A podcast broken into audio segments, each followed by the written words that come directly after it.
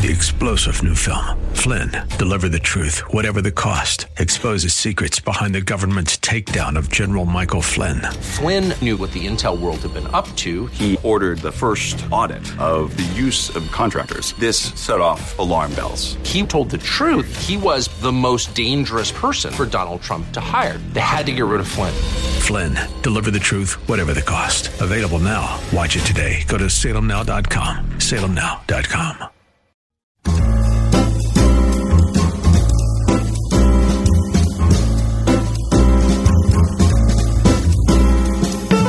Welcome to another edition of The Ride Home on 101.5 Word FM. And now here are your hosts, John Hall and Kathy Emmons.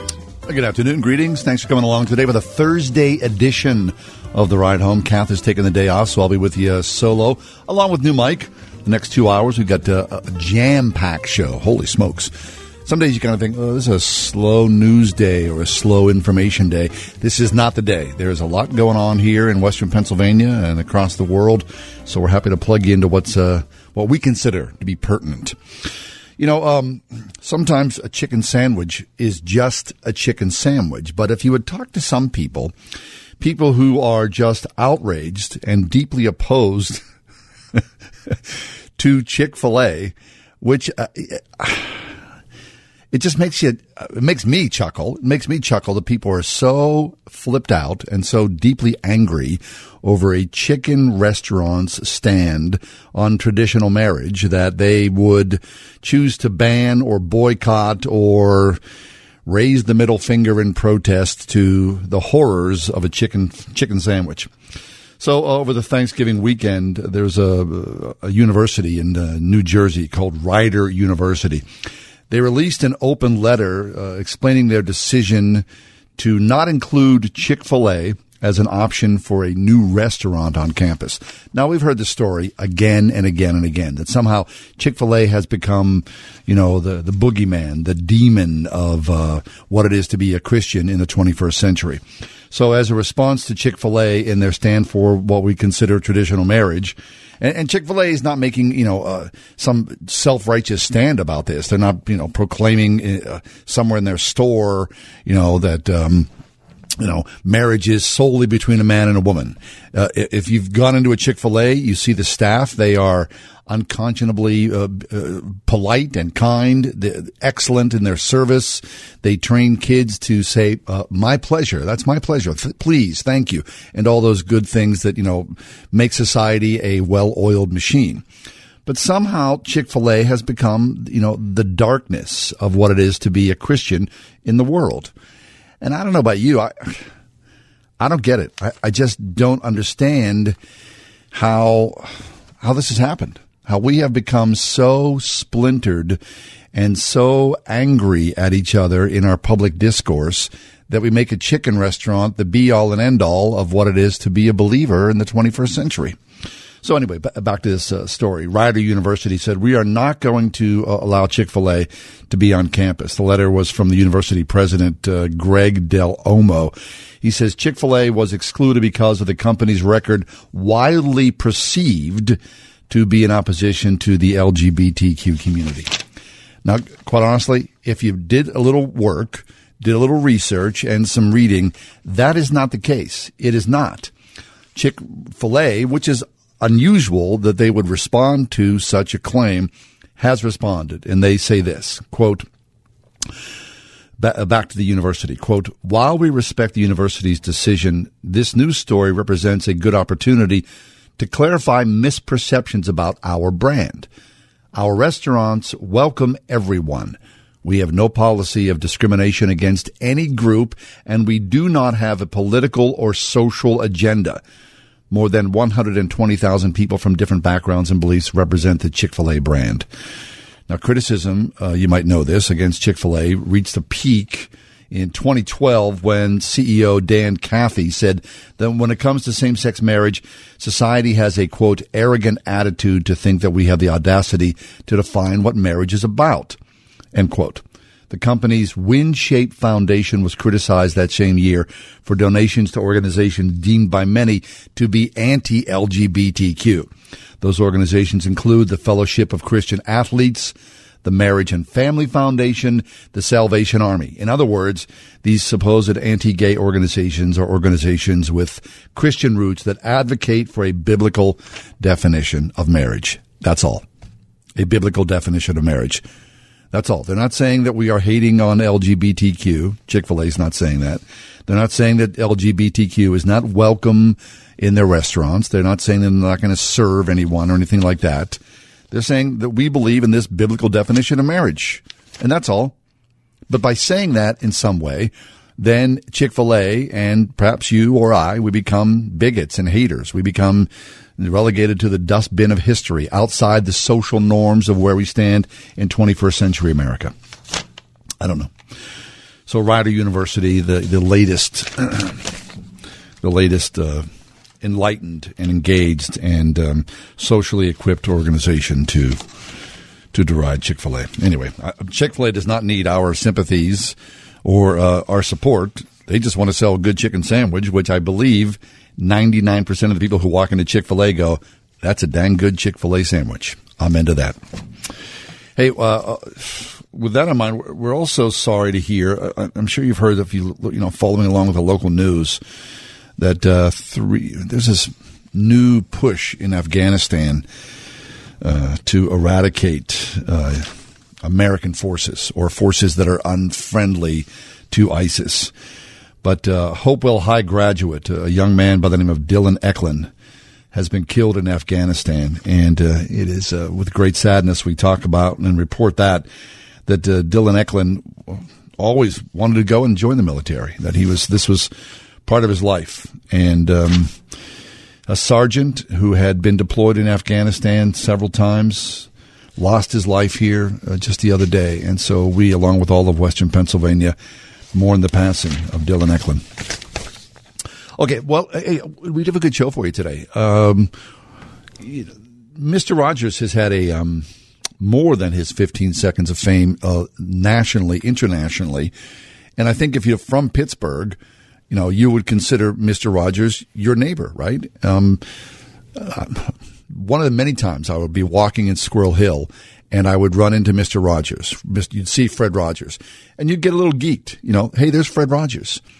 Um, I had an opportunity to speak to Fred and was curious about the guy. And I think for everybody, everybody who would run into Fred Rogers probably had the same question. Is Mr. Rogers the same in person, you know, walking down Forbes or Murray Avenue in Squirrel Hill? Is he that same guy as that he would appear on Channel 13, on PBS, on WQED? Is he the same guy? Well, um, Maxwell King is going to join us during the five o'clock hour to answer that question. And I'm not going to let the cat out of the bag, uh, something you probably don't already know. But in the two degrees of separation, which is Pittsburgh, PA, or even one degree of separation, the answer is a resounding yes, that he was essentially the same guy. Now, of course, he's not a, he's not a saint. Uh, he's flesh and blood like you and I. And so he had his, um, his high points and of course his low points. And I, I know Maxwell King in his excellent The Good Neighbor, which is a brand new bio. Uh, first time ever that someone has written a biography of Fred Rogers. The Good Neighbor, the life and work of Fred Rogers. Well, Maxwell King will tell many, many stories about Fred Rogers' life and times, growing up uh, a child of privilege in Latrobe, Pennsylvania one of the, the wealthy, probably the wealthiest kid in Latrobe, PA, driven back and forth to his elementary and junior high school by a chauffeur, uh, a maid, all the accoutrements of what it is to live, lead a life of privilege in the 1940s and 1950s. Fred Rogers became the world's Mr. Rogers. So we'll talk about that during the uh, five o'clock hour. In just a little bit as well, uh, Dr. Gary Neal Hansen will talk with us about Advent and how to pray through the Advent season. Of course, this Sunday, the first Sunday of Advent. And, uh, you know, while the rest of the world is uh, going to look and kick off with um, Cyber Monday and Black Friday and all that, which is all good and well, right? Grab yourself a Chick fil A sandwich in the, in the meantime. We're going to talk about prayer during this Advent season. Also, in just a few minutes, our good friend, uh, pastor and counselor Toni Turner will join us via via phone. Uh, Toni is always a great voice here in the city of Pittsburgh for racial reconciliation, and she'll talk about her mom, who recently passed away at the uh, the ripe old age of 103 years of age, and what it is to be a black woman here in the city of Pittsburgh and witness and experience life through that lens. Stick around for all that. It's the ride home with John and Kathy. Sans Kath today on this Thursday afternoon. Back in a few.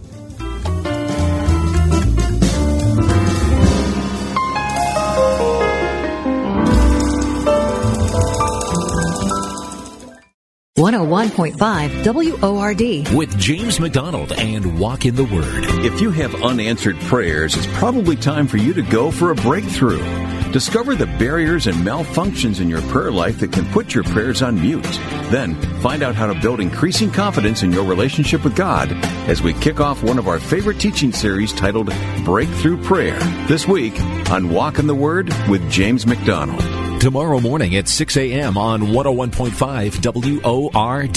This is Michael Medved. I'm here with Mike Stahl from Health Markets, helping folks find the right Medicare coverage. The news reports say that the rates might be going down. The government projects the cost of Medicare plans will decrease this year. So you have to ask yourself, are you getting the best rate? Health Markets offers a free service with access to thousands of Medicare plans nationwide to help folks maximize their benefits and save money. What is it people need to keep in mind? Enrollment in the right plan is not automatic. With so many Medicare options, it can be confusing. My advice, don't go it alone. Get unbiased help to find a plan that may cost less and cover more with lower co-payments, more choices like dental and vision, and the freedom to choose your doctors. With the enrollment deadline only weeks away, it's important to act now. Our Health Markets Medicare assistance is free. Thanks, Mike. This is Michael Medved for Health Markets. For your free Medicare assistance, call 800 741 5592. That's 800 741 5592. 800 741 5592. We've been in business since 2001. Greg Hybert, independent local owner of Sears Carpet and Air Duct Cleaning. We care about our customer satisfaction. We're actually a local company. It's a franchise owned, which is my family, the Hybert family. And just recently we were rewarded third in the nation in customer service. If you have an issue, we want to hear about it. We want to know if something happened because we want to take care of it. We're going to get your home as clean as we can. Call 412-821-5200. Satisfaction guaranteed. 412-821-5200. If you'd like a smartphone that's really smart, download the OnePlace.com app the app that will inspire your faith daily and provide answers to the biggest questions of all. One Place lets you download your favorite pastor's programs and listen, even offline or in airplane mode, with easy connections to your Bluetooth speaker or dashboard. To download your free One Place app, visit the iTunes App Store or the Google Play Store for your Android device and search for One Place. That's One Place. Here at the Original Mattress Factory, we'd like to know is it better to give or receive?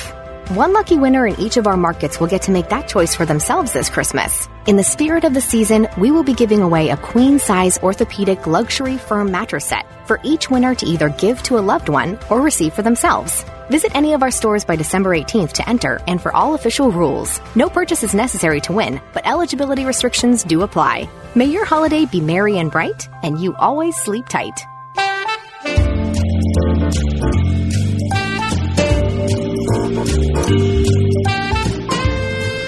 Pastor, counselor Toni Turner is with us. Toni has uh, spent many years within the city uh, looking at racial reconciliation. You can find her also on uh, Facebook, where she's got a, uh, a, very interesting page about such things. Toni, uh, how are you doing, friend? I'm doing well. How about you, John? I can't complain. It's a it's a dreary Thursday afternoon. The sun is setting, and uh, winter's upon us. But I mean, all things considered, that happens every year. yeah, yes, it does. Yes. So, um, mm-hmm. Toni, uh, as I was introducing you before you joined us on the air, I was talking about you and your mom. Let's talk about your mom first, okay? Uh, my beautiful mom. Yeah, yeah she went to went to be with the Lord uh, in September on September the 10th, which was the beginning of the Jewish New Year, she decided to spend it with the one she loved more. And she was uh, she was 104. Uh, 104 years of age, and up until recently, she was in fairly good health and um and really sort of spry and and with it, wasn't she? Yeah, she was. She's uh, actually John. When she passed away, she was not on any medication. Wow. And um, I, uh, you know, I did all that I could, you know, to try to get her to hold on. but after a while, you know, you just the Lord just lets you know that it's the person's time, and um, you know, she she went very sweetly. There was no pain. There was no.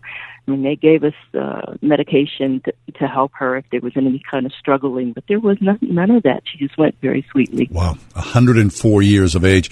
When she was able to talk about her childhood memories and things like that, I mean, was she going? Was she able to go way, way back? Did she remember early on? Well, uh, I will. She remembered way early on, but before what she remembers when our street lights were lanterns. You know, the people actually gas lights. You know, people actually, yeah, and um, you know the first cars and you know the airport. I mean the airplanes. And, yeah. I mean she was, yeah, and then she has memories of uh, you know some of her um, aunts and uncles that, uh, for example, uh, she had one uncle that was an obstetrician who's uh, after 14 years of, of hard labor, he put himself through medical school and he began his practice in 1904. So it was in the 1800s that he actually was uh, working his way through medical school. Wow. And, uh, you know, she, he was responsible for her going to nursing school.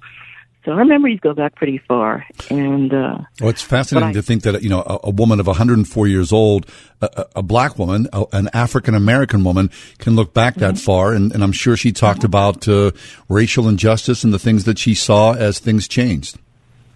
You know, she did and she didn't. I mean, there were things that that took place. I mean, she when she got got out of nursing school, um, as I've told you before, she was not able to practice nursing in the city of Pittsburgh because of her color. Wow. Her mother was trained as a teacher, but she was not able to teach because of her color. Uh, and yet there was a strong work ethic among our family. Um, my grandfather, he he built houses. He was an inventor. He, you know, did coal in the winter. He did ice in the summer. You know, you just did what you had to do, but you couldn't spend a lot of time talking about uh, injustice. racial injustice mm-hmm. because you had work to do. Yeah. mm-hmm. wow. So I, I marveled at how you know. even among you know my my aunts and uncles, I, I don't recall a lot of bitterness.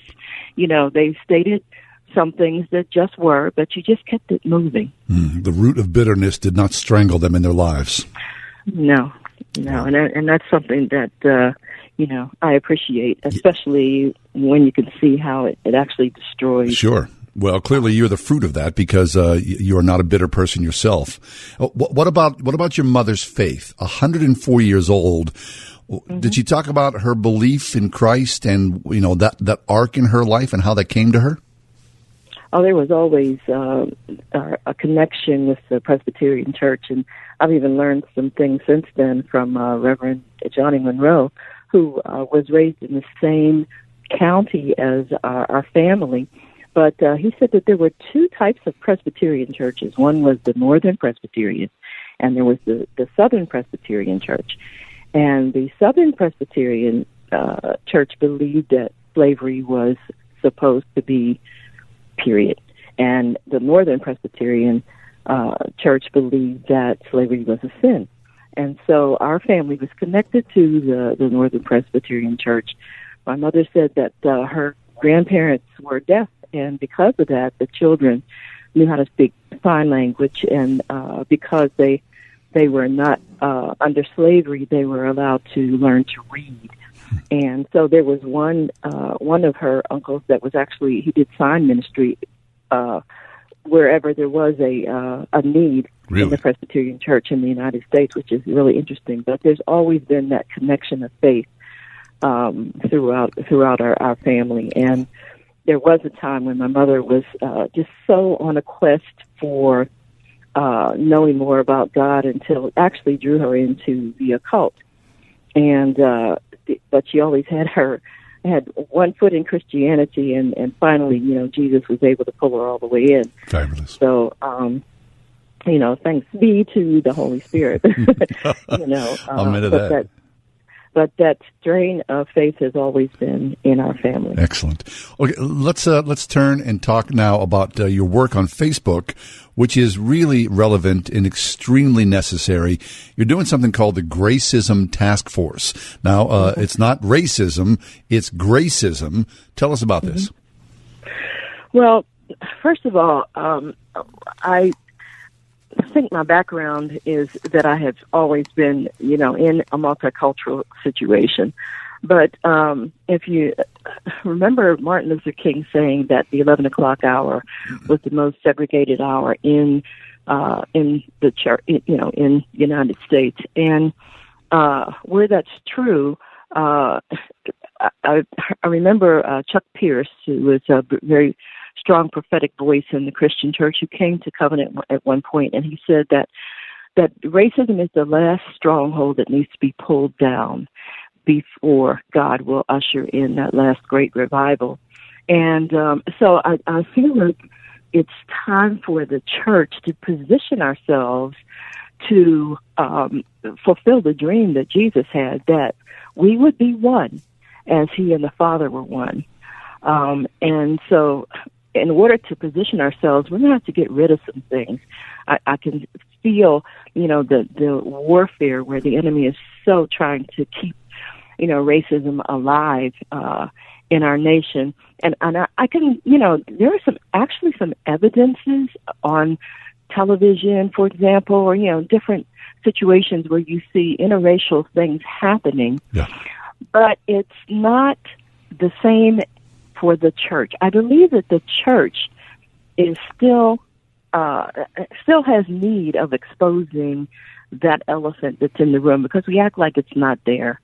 Uh, we have the need to expose it and to destroy it because God has power that He wants to pour into the church. And that is what is holding us back from seeing the fullness of what God has for it yes. for us. So, so there it is, as Martin Luther King said, right? That eleven o'clock on a Sunday morning, the most, um, the most disparate time of year, uh, time of the mm-hmm. week, that we are so deeply mm-hmm. divided. Whites in mm-hmm. one church, blacks in another, and and still, yeah. uh, decades later, that that same sentiment, that same truth is there. Uh, and we could be a leader in changing the way that we look at each other, right? But instead, we are sort of frozen in our pews and we're fearful or arrogant or what? Just stubborn in our willingness to engage. Well, and sometimes it's an unwillingness to engage, John, that sometimes it's just not really understanding that it's there. There are some people who are in total denial that there is uh, any um, racial disparity, you know, within the body of Christ. But I've seen it even in churches where there is a multi- multicultural attendance, you know, but nobody talks about it. And so, but, and yet you can hear little um, conversations here and there that let you know it's still quite there.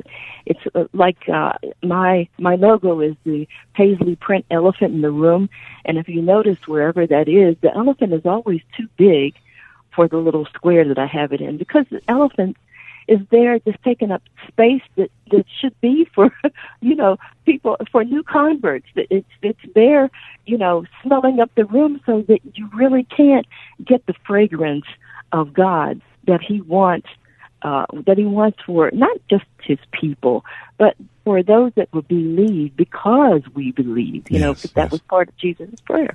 Now, people would say, "Well, Toni, you know, uh, I am um, I'm Methodist, or I'm Episcopalian, or I'm a Roman Catholic, and you know, mm-hmm. my faith traditions are my faith traditions, and it's, and it's not necessarily a racial thing, but I'm just going to go worship where I feel where I feel comfortable, maybe some place where I was raised in the faith, and for me to go to um, you know a black church or or whatever, um, it just doesn't feel right to me, and it's not about race; it's just about my comfort. And I think that's probably what a lot of people have to say.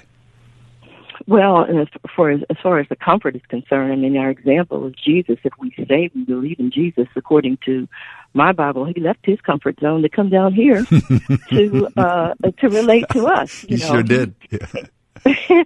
you know, he could have stayed up there. Yeah, you know, heaven's uh, good. You know what I'm saying? Yeah. And, but he chose to come here to identify with us with stinky me. You know, he mm-hmm. came down here to take my place uh, in what was considered the most disgraceful kind of of death, humiliation. I mean, how how many likes do you think Jesus would have gotten on his Facebook page? I mean, you know, he went through criticism after criticism, and we complain about you know somebody not liking us, you know, and so we can't tell the truth. Yeah. But Jesus always told the truth. And defriend those those Pharisees, right? There's no no longer that. exactly.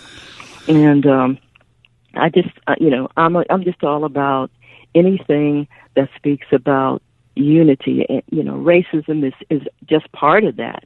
Um, because uh, I mean, there's so many other ways that the enemy tries to keep us divided, like even the denominationalism that you just Right. got finished talking about. Um, but I don't think that the I think the Lord doesn't have a problem with us picking what church we want to go to, uh, even if it is it happens to be all white. It's our mentality. Do we really do we embrace everyone, or do we exclude? Um, I have actually felt the need to, to redefine racism uh, because there are some people that believe that uh, black people, for example, can't be racist. But uh, I have chosen to uh, to to um, to identify it as if if I extend favor to you, John, or if I withhold favor from you based on anything on your outward appearance, then I consider that racism. I mean, You, you understand? Yeah. If, if it means your economic sta- standard, if it means whatever denomination, or if it means you know the color of your skin, because um, there are people even within you know certain what we call race or ethnic groups that discriminate against each other. Oh, sure. You know, Right, right. the the you know the enemy can't stand it when we're standing in unity, and so anything he can do to throw division into the the uh, mix, he's going to do it. No doubt. Okay, so Toni, now I know as a believer, you- you're always much more optimistic than you are pessimistic. But, you know, Mm-hmm. as far as the races coming together at some point, Mm-hmm. I mean, you know, when you go to, like, were you at uh, Amen to Action this year again, right? Yes. Now, there Oh, you see goodness. it, right? There you see it. That That That's an explosion. What, what is it that you saw? I, you I see an explosion of love and unity, togetherness, and under the body of Christ. hmm That's exactly right. It's it, you know there's um, Denise Graves, uh, Mm-hmm. who used to be one of our worship leaders. She wrote a song years ago. It says, "Every time that we are gathered together in His name, there He is also in power and in strength." Jesus said, "Wherever there are two or more gathered in My name, I'm right in the middle of the mix." And so that means that something should take place that's powerful because he's there, because we believe, just because we believe, and we're in one accord. So if I can't stand to next to somebody that's a different shade, you know, Yeah. or if you know, uh, what I appreciated about Amen to Action is also the generations. You know, they were young, they were mm-hmm. old. You know, that was such. It's such a powerful thing to say to the next generation. This is what we do Yeah. you know and and and it doesn't we're doing this for people that that are in need regardless of what that need might be I love that. And you know what? The big thing I loved about uh, Amen to Action is that it's one thing to worship, and of course that's necessary as a centerpiece. right. But there was work involved as well. That everybody got together because we were going to do something together, and by doing something together, we were going to change people's lives. Hmm That was the whole thing. I mean, the goal of the uh, that, that Bishop Zubik and Reid Carpenter had in mind when they first started the reunion gatherings, and that was of Christian leaders from all over the city, was to make Pittsburgh made uh, known more for the presence of God than it was for steel. And so we got together, uh, as you know, we got together and we, we spent some time in prayer and we had, you know, a great time together. But then the question comes up after we've said amen, then what do we do? Let's so go. that's where the action that's where the action came in and so we decided uh you know to to begin by you know helping with the uh, packing of the foods that first year oh my goodness the the the goal was just to have a thousand people to pack a million meals Yeah, and they got 3,000 plus. 3,000. and this year it was even greater and they packed even more meals and um it, you know it was just such a uh such an electric um atmosphere to uh to see what can happen when we all come together like that. Amen to that. Well, Toni, thanks an awful lot. I mean, it's always a pleasure that you're with us. Uh, listen, uh, g- give yourself a plug for your for your Gracism page on Facebook, okay? Well, uh, the Gracism page right now, in order to get on it, you must uh, you must contact me on Facebook. Just friend me, okay. and then I will invite you to that page. Um, but John, I just want to throw in one little plug for uh, yeah. the fact that that Amen to Action, we're trying to get a million hours of volunteerism from you know the city of, the, from believers in the city of Pittsburgh because we believe we believe that there's going to be an even greater um, demonstration of the church. And so, uh, feel friendly, and I invite you to the page, and I will be you know keeping people aware of what's going on with that. Uh, you know, with anything unity in the city of Pittsburgh. Very nice, Toni. Thanks an awful lot, sister. God bless you. All right. God bless you too. Good Thank to you. talk to you. You as well. Toni Turner. That's T O N I. Toni Turner on Facebook. T U R N E R. Friender. And then uh, be part of the Gracism Task Force.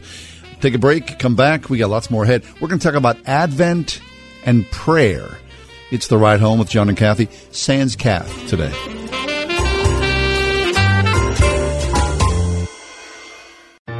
Jen had a very busy day today. Really busy. First, she dropped her kids off at daycare. Bye, Mom. Then she had a few minutes before yoga class for a coffee. Small latte, please. And then she saved a few lives. Nurse, two units, O negative. One, an injured child. Another, a cardiac patient. And then, a premature baby. All because Jen logged on to bloodsciencefoundation.org and made a financial donation. There, done. You see, local blood donors provide only about half of what is needed to treat patients. The other half has to be purchased and relies on financial donations from people like you and Jen. Ooh, cake pops. So, what have you done today? To make a financial donation that saves lives, visit bloodsciencefoundation.org. Blood Science Foundation. Giving from the heart. The following is not an actor, but a real life story from Trinity Debt Management. My story begins with debt, a lot of debt, credit card debt, and I heard a commercial for Trinity. I gave them a call. If you're in debt and you need help, call Trinity at 1 800 936 5496. When I first called, I was a little embarrassed and kind of ashamed, and I looked at the numbers and I saw how quickly that astronomical debt that was in my life would go away. Trinity will consolidate your accounts into one easy to manage monthly payment, reduce your interest, and possibly improve your credit score. You'll save thousands. What I would tell other people, please pick up the phone and call Trinity. Just let them put together a program and see how affordable and easy it is to pay off your debt. Call Trinity at 1 800 936 5496. That's 1 800 936 5496. How do you celebrate faith, family, and fun? How about on eight wheels? Word FM skate nights are coming to Neville Rollerdrome beginning Monday, December 3rd. Join host Kenny Woods every first Monday of the month and enjoy your favorite CCM hits with prizes and giveaways 6.30 to 9 p.m. You could even win a free skate night for your family. Admission is $7. Skate rental just three more. Details at skatenrd.com. Word FM skate nights at Neville Rollerdrome at skatenrd.com. Is the best place to get great gifts for half price. Right now, get deals from Cinna Roasted Almonds, Caliente Pizza and Draft House, Qdoba Mexican Grill, and many more. To have your business featured, send an email to customer service at justpayhalfpittsburgh.com. Dell Cyber Week sale for small businesses on. Save big with massive deals on office essentials like computers with 8th gen Intel Core processors. Dell's small business technology advisors can help you find the right tech at Cyber Week prices. Visit Dell.com slash SB Cyber Week or call 877 by Dell.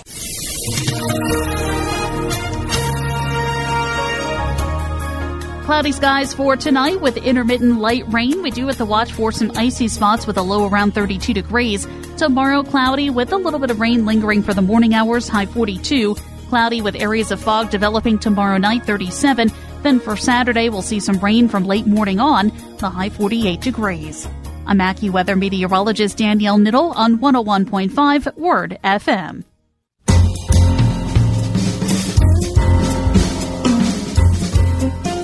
What's it? Uh, is it 30 degrees? Is that, is that the deal? Is we're over 30 degrees? Oh, that's right. It's right now. It's 30 degrees. Fabulous. Th- there should be like a um, an I hate winter club here. Wouldn't that be good? When you, I would join that in a heartbeat. I, what, Mike, would you be? yeah. I hate.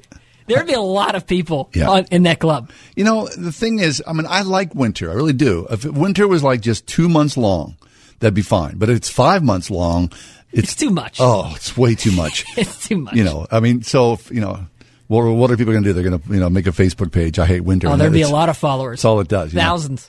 I think the the panacea is if wouldn't it be nice to just be able to go. I used to deride the fact that people were snowbirds, but I, I like the idea of being a snowbird. You know, I'd like to go away the day after Christmas and come back April first. I've never done that. I, I've done it. One, I just had a little winter vacation last year for the first time ever, which was only a week. It certainly helped. I'm dying to do it. Yeah. Never done it. I'm dying to do it. Someday in your life you will. Someday, Mike. When yeah. you're like an old man sitting on the beach and you'll look back and go, "Oh, I used to do that." I'm not waiting that long, Oh, John. no, you might be. Absolutely not. You might have to, Mike. You got kids. Next so- year would be nice. All right, that's fine. Anyway, the I Hate Winter Club is up and running. Yep. At uh, no, it's not really. WordFM.com. It's not. What is? Oh, hey, what is up at WordFM.com? Our Timmy the intern. Where in the world is Timmy the intern contest? That takes uh, shape on Monday. We did this last year as well. Uh, our intern, our erstwhile uh, imaginary intern, Timmy, he's out and about all over the city of Pittsburgh, and you uh, identify the photograph. I think does it appear on Facebook and Instagram? Yes. and then you keep track of where Timmy is at the end of the contest. I think it lasts about two and a half or three weeks. Keep a list of all the uh, different places Timmy's been out and about. The grand prize winner, what do you get?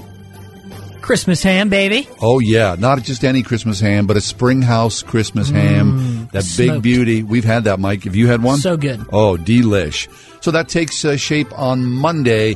Where in the world is the Christmas Timmy intern contest here on Word FM? Okay, enough of that tomfoolery. We'll take a little break, come back. We're going to pray in a few minutes. Uh, Dr. Gary Neal Hansen is with us. We're going to talk about Advent and a time to connect with God in a new and ancient way. Stay with us for that, please.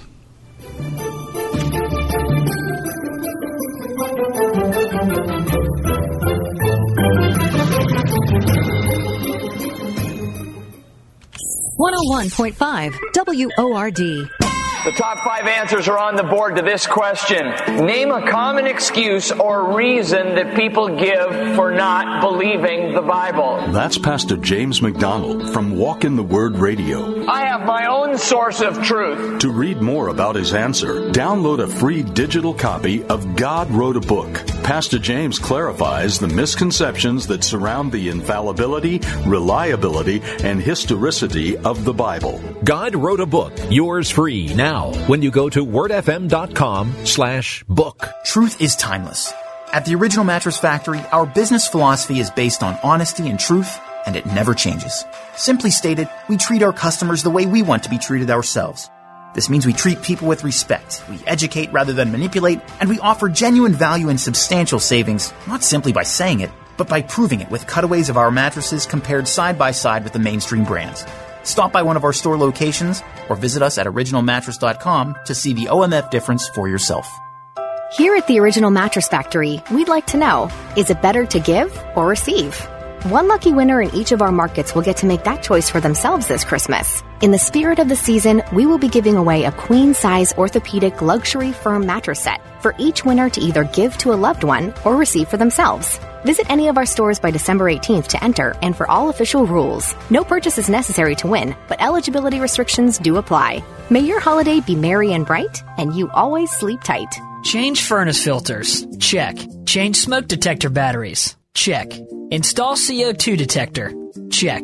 Make sure the furnace is ready in good working condition. When you have Pelles Heating and Cooling service your system, Check. you're ready for anything. And be confident knowing a Pelles Tech is available 24 hours a day in case of emergencies, with after hour calls return within 30 minutes. Keep your family comfortable with a comfortable family company. Pelles, P E L L E S, at PellesHVAC.com. It's me, the kid who's saying, All I want for Christmas is my two front teeth. Yeah, I grew up, got my teeth. Turns out, not super impressive. What I really should have sang was, All I want for Christmas is to go to Fun for All Family Fun Park's Holiday Lights Mini Golf. They turn 36 holes of award winning miniature golf into a Holiday Lights extravaganza like no other. From 5 to 10 p.m. November 16th through January 2nd, it's the most fantastic way to have a Merry Christmas.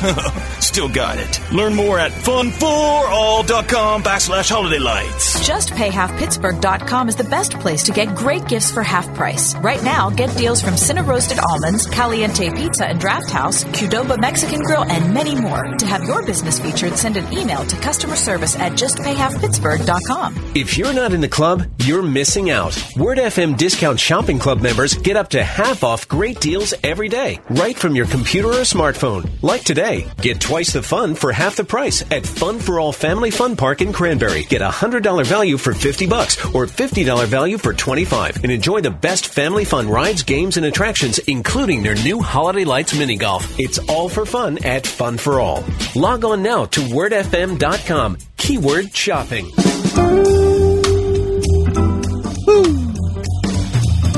Gary Neal Hansen is with us. Gary's a writer, a teacher. He also uh, is talking about Advent and uh, Lectio Divina. Gary, welcome back to the show. How you doing, friend? Great to be with you, John. Yeah, pleasure. Okay, so Gary, uh, Advent has Advent uh, officially begun, or does it officially begin on Sunday? It officially begins on Sunday. It's the the four weeks, the four the four Sundays before Christmas.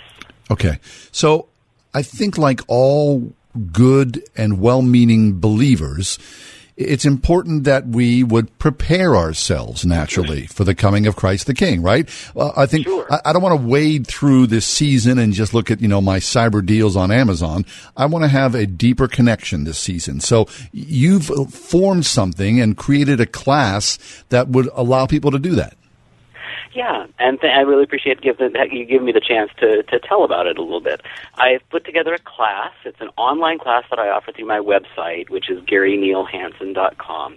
Uh, and it takes the four weeks of Advent and turns them into a time to practice a really a truly ancient Christian spiritual practice called Lectio Divina or divine reading. It's a way of approaching Scripture that's sort of more prayerful than most typical Bible study, and it's a way of approaching prayer that's more closely connected to Scripture than most of our ordinary ways of praying. Okay, so when you say ancient, uh, the roots lie where? Well, the, I'm not actually sure when the very first mention of it under the name Lectio Divina was, but you find it as early as uh, the early sixth century, the 500s. Uh, Benedict of Nursia was the saint who's sort of the considered the patron saint of uh, Western monastic life. Um, in his his book about how to live in a monastery, how to run a monastery, he says that his his monks and nuns in a monastery should practice lectio divina every day. And basically, a, a, when you look at the timeline of the monastic day, it looks to me like about a two-hour shift of lectio divina every day, and it gets it gets lengthened, just about doubled during the season of Lent. I see. It's a serious engagement, yeah. So, is it particularly just Bible reading, prayer, or a combination of both with other sources? Well, it, um, it, it in its classic form. I mean, there's there are a number of things that are taught sort of in in Protestant and Catholic churches in the 21st century that still that travel with the name Lectio Divina, but the classic form of it is sort of a four-step prayerful engagement with a particular biblical text. You take a short text of Scripture and you start, he calls the first step reading, and by that he really means very serious study.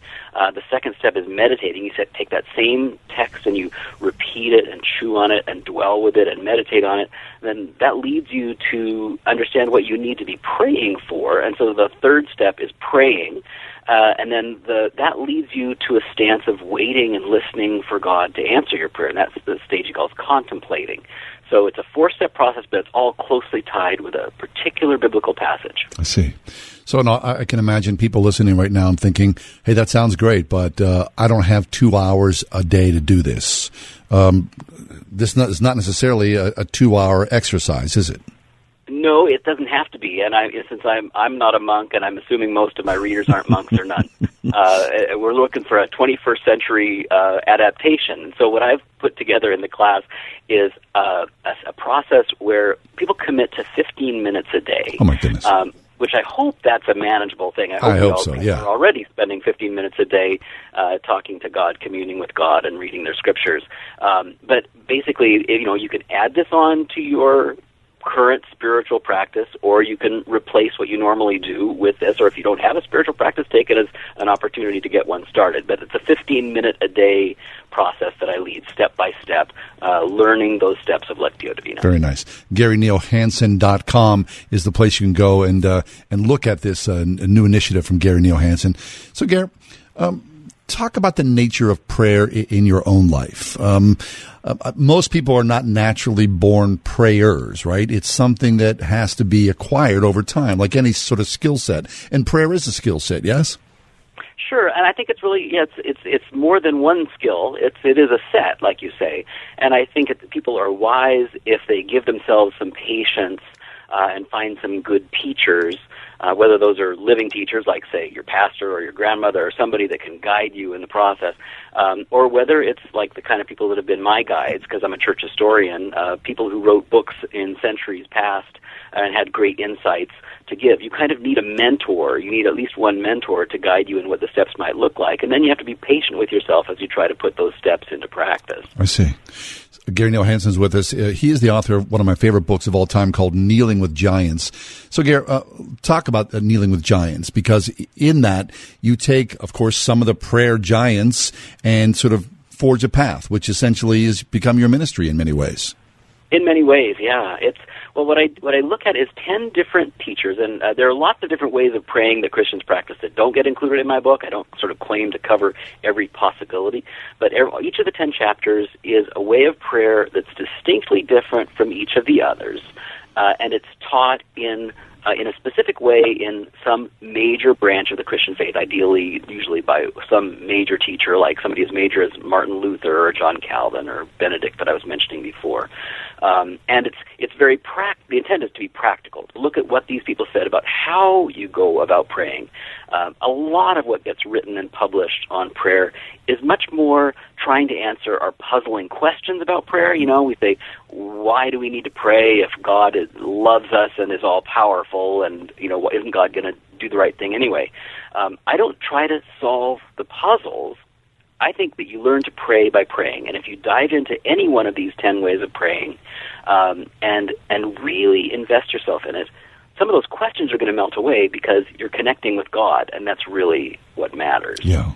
what about uh, this? All this comes up often. I think when people talk about prayer, about uh, I don't know what you what what do you when you pray uh, without uh, a book in front of you? Would you call that a free form prayer? Is that such a thing? Free form? Well, yeah, I think if you're using your own words, I mean the the, the traditional word yes. that extemporaneous prayer, but that's extemporaneous. Uh, kind of, Thank you four bit word right there. No, that's a good but form works, you know. Um, so extemporaneous versus um, rote prayer or prayer. I mean, because a lot of people kind of go, well, if I read from a prayer book, I, think that's kind of cheating. That I don't want to have somebody's words in my mouth. But to me, I kind of feel the opposite. I, I'm hungry for those other words. I need those as a tool to sharpen my own mind and to, in some ways, not as a shortcut, but I just think there's a little more heft there because greater minds and deeper prayers have gone before me.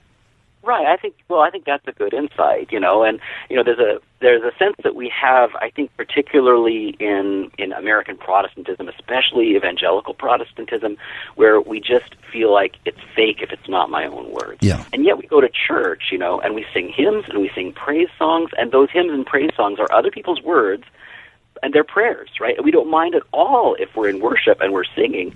Well, the same thing can happen in your own prayer life. Now, it can be there are forms of prayer that you're using a book of prayers, and there are forms of prayer where you're using one short prayer repetitively. Uh, but in either case, I think the helpful thing is it, it, it, I come to prayer acknowledging, God, I'm broken. I don't know the right thing to pray. Help me to pray in a way that'll help me connect with you and will form my heart to your heart. Well, then I can listen to the Psalms or any or or a, a book like the Book of Common Prayer or other books of prayers and I can join with the voices of other Christians of ages past and have a sense that these are good and holy words. These are good prayers. These are better prayers than I would come up with on my own.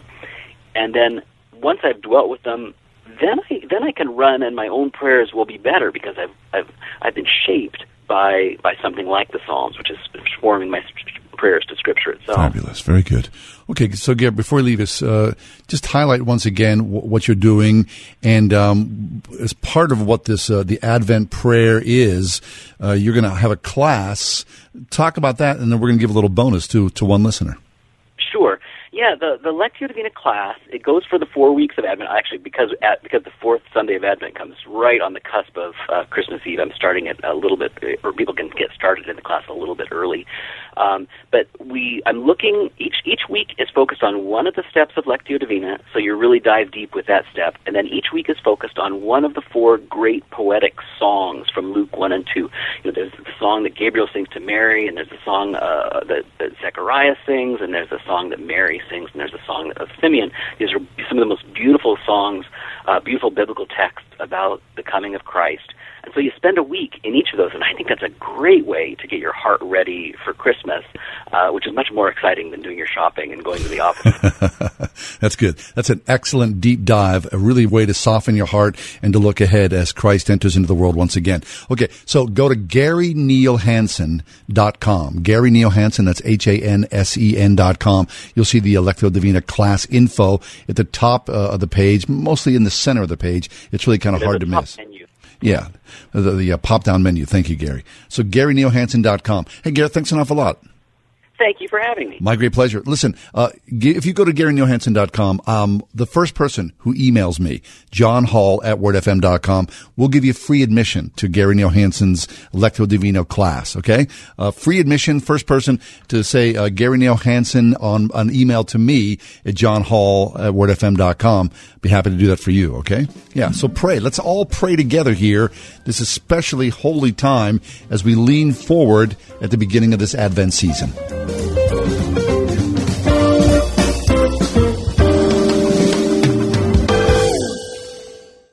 You're a good mom. You've tried every parenting tip in the book, but nothing seems to stick. Your child is smart, but just can't sit still and focus. Or maybe you know that something is just off. If your child just can't do things you think he should be able to, there is a reason. Brain Balance can help. For over 10 years, the Brain Balance program has helped kids just like yours. This customized program doesn't just mask your child's issues, but gets to the root of the problem. If your child is not making friends, is disruptive in school, or life just seems a lot harder than it needs to be, it's not that he's not trying. He just can't change what he can't control. The Brain Balance program can help. If you feel your child falling further and further behind in school, don't wait. Call your local center today and find out how Brain Balance can build the strong foundation your child needs for a brighter future.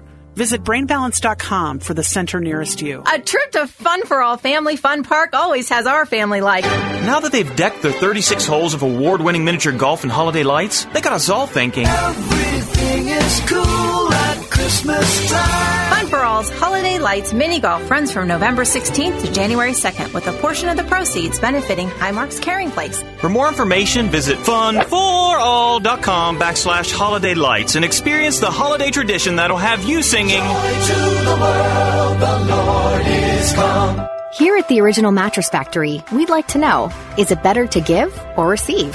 One lucky winner in each of our markets will get to make that choice for themselves this Christmas. In the spirit of the season, we will be giving away a queen size orthopedic luxury firm mattress set for each winner to either give to a loved one or receive for themselves. Visit any of our stores by December 18th to enter and for all official rules. No purchase is necessary to win, but eligibility restrictions do apply. May your holiday be merry and bright, and you always sleep tight.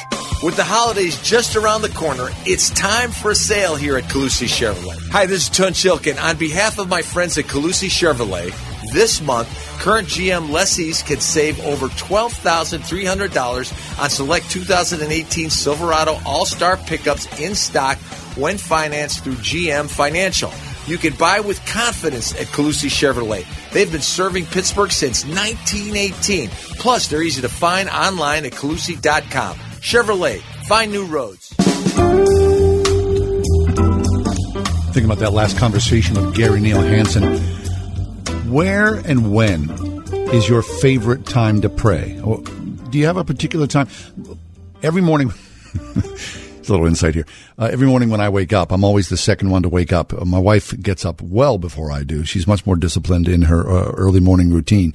I come downstairs. She's sitting in her favorite chair. She's got her Bible open. She's crossing. You know, she's doing. She's in. She's in her studies. That's her time. That is not my time. Um, I, I tend to do this late morning when I can have 15 minutes of my own free time, and I often do it um, if I'm home um, in a little office that I have, sitting very uh, quietly. But what I found more recently, and I, this is, I think this is legit for me. It's legit, is that I pray while I'm driving. Um, remember Don Matzett? Don Matzett here years ago. I love Don. Uh, he he uh, had this chair for a few years, and Don used to say, "You reveal your true personality while driving." And I, I think that's really true. I mean, you see the aggressiveness or the passivity. To counteract any sort of um, aggressive driving that I would have, I've, I've learned over the years to, to pray within that. It's really helped me as a driver to become more patient and a little more kind and forgiving of everybody else out there that I'm trying to avoid. I don't know. Um, pray as you drive? Maybe that's a new bumper sticker. Sharing the word that changes the world. 101.5 WORD FM, Pittsburgh, a service of Salem Media Group. With SRN News, I'm Keith Peters in Washington. Michael Cohen, President Trump's former lawyer, has pleaded guilty to lying to Congress about work he did on the Trump real estate project in Russia. Cohen made a surprise appearance Thursday in a New York courtroom to enter the plea. Tom Fitton of Judicial Watch, however, tells Salem Radio News he believes there is still no provable charges of collusion with the Russians. In many ways, the Mueller special counsel operations like a self-licking ice cream cone. There's no charges by Mueller's or, or his team of anyone in America for colluding with the Russians, but there are charges related to lying to his investigation. And that's not to suggest that that's appropriate, but let's be clear here: uh, no one's been charged uh, with uh, colluding with the Russians on the Trump campaign, nor does this uh, does this plea agreement go to that. Cohen has been cooperating with Mueller's probe. On Wall Street, the Dow down by 27 points, the Nasdaq dropped 19. This is SRN News. The Ride Home with John and Kathy, driven by Calusi Chevrolet, serving the Pittsburgh area for 100 years. Are you a stock or options trader looking for real trading strategies that you can use immediately? Hi, my name is Scott Bauer, CEO of Prosper Trading Academy, and I'm on a mission to become the number one options coach in America. I'm a former vice president at Goldman Sachs. I have over 25 years of options trading experience, and right now, I'm giving away my most famous options guide with over 20 unique options strategies that I use every day for free. You can't buy this guide anywhere. To claim your free options trading guide, simply call 855 892 2307 now and mention my name, Scott Bauer, and we will rush you the guide. Call 855 892 2307 and someone from my options team will help you get this guide in your inbox as quickly as possible. Call 855 892 2307 now and start learning to trade the right way. Call 855 892 2307. Prosper with options. Stocks and options trading involves financial risk and is not suitable for all investors. Thinking about life insurance? What if you could make one free phone call and learn your best price from nearly a dozen highly rated price competitive companies? Well, that's exactly what happens when you call SelectQuote Life. For example, George is 40. He was getting sky high quotes from other companies because he takes meds to control his blood pressure. But when I shopped around, I found him a 10 year, $500,000 policy for under $25 a month. I'm SelectQuote agent Dan Savino. And believe me, if SelectQuote isn't shopping for your life insurance, you're probably paying too much. For your free quote, call 800 494 2323. That's 800 494 2323. 800 494 2323. Or go to selectquote.com. Since 1985, We shop, you save. Get full details on the example policy at selectquote.com slash commercials. Or price could vary depending on your health issuing company and other factors. Not available in all states. At Extreme Car and Truck in Bridgeville, find extreme gift ideas for everyone on your list. From annual favorites like remote starters to truck accessories, lift kits, WeatherTech floor liners, tonneau covers, electronics, wheels and accessories, and more. Heard of Drone Mobile? Use your smartphone to control, secure, and even track your vehicle from anywhere in the world. Don't know what to get? Get a gift card.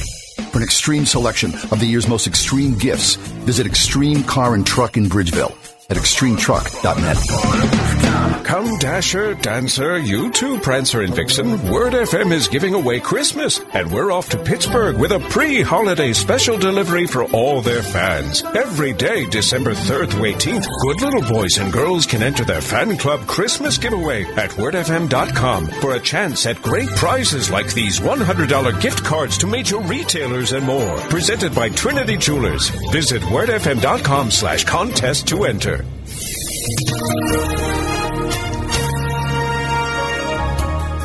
Cloudy skies for tonight with intermittent light rain. We do have to watch for some icy spots with a low around 32 degrees. Tomorrow, cloudy with a little bit of rain lingering for the morning hours, high 42. Cloudy with areas of fog developing tomorrow night, 37. Then for Saturday, we'll see some rain from late morning on, the high 48 degrees. I'm weather meteorologist Danielle Niddle on 101.5 Word FM.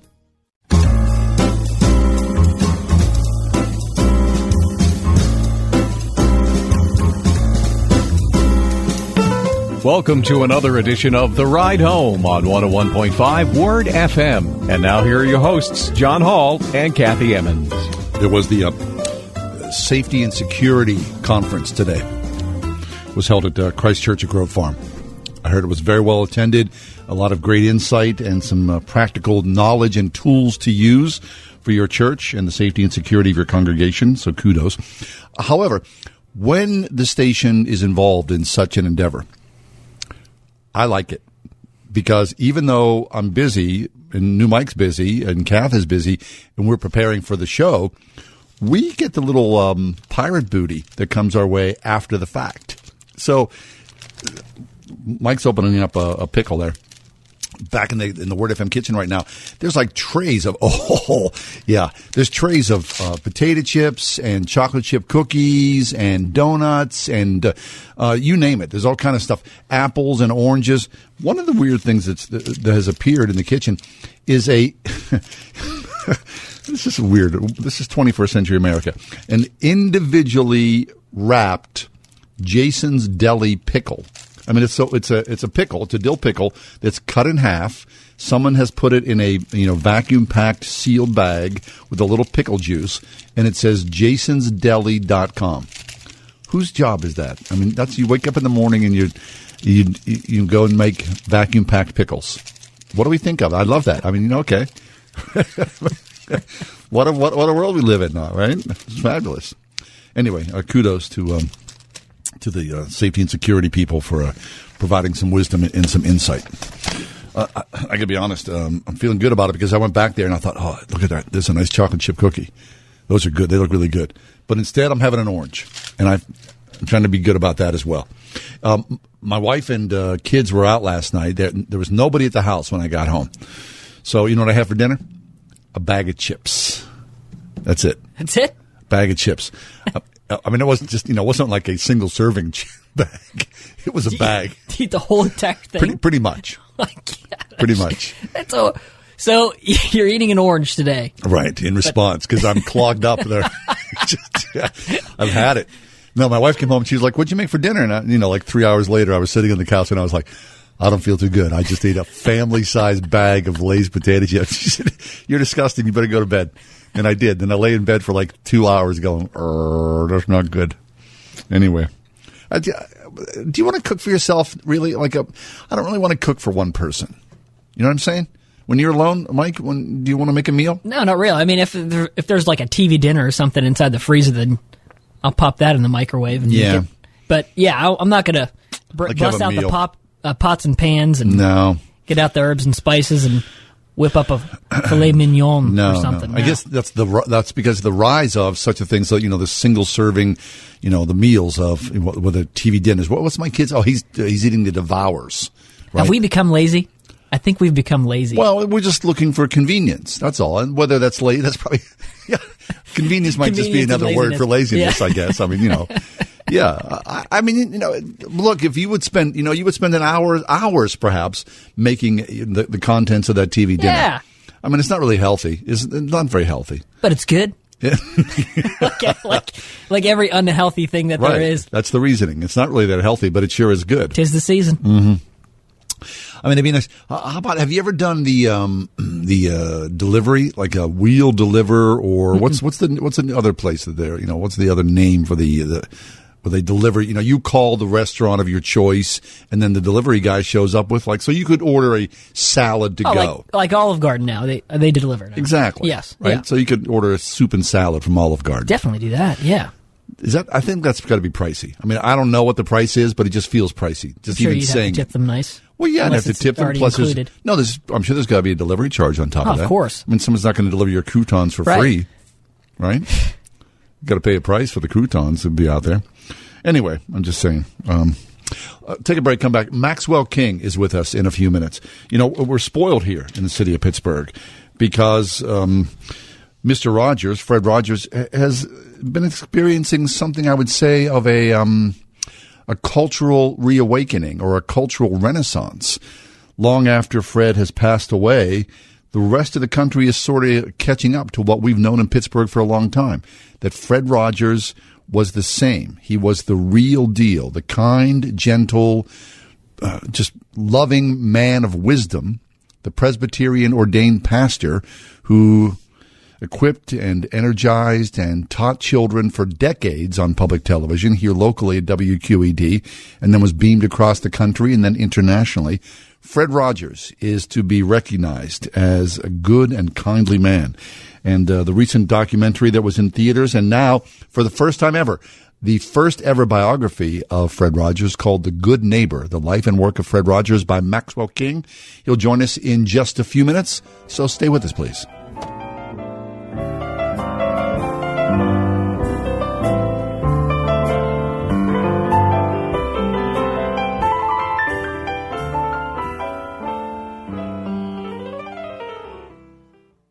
One hundred one point five WORD. Your station for leading the way with Dr. Michael Youssef. If you want to experience unity and peace in life, you need to be asking these questions about everything you do in your home and in your workplace, in your neighborhood, wherever you go.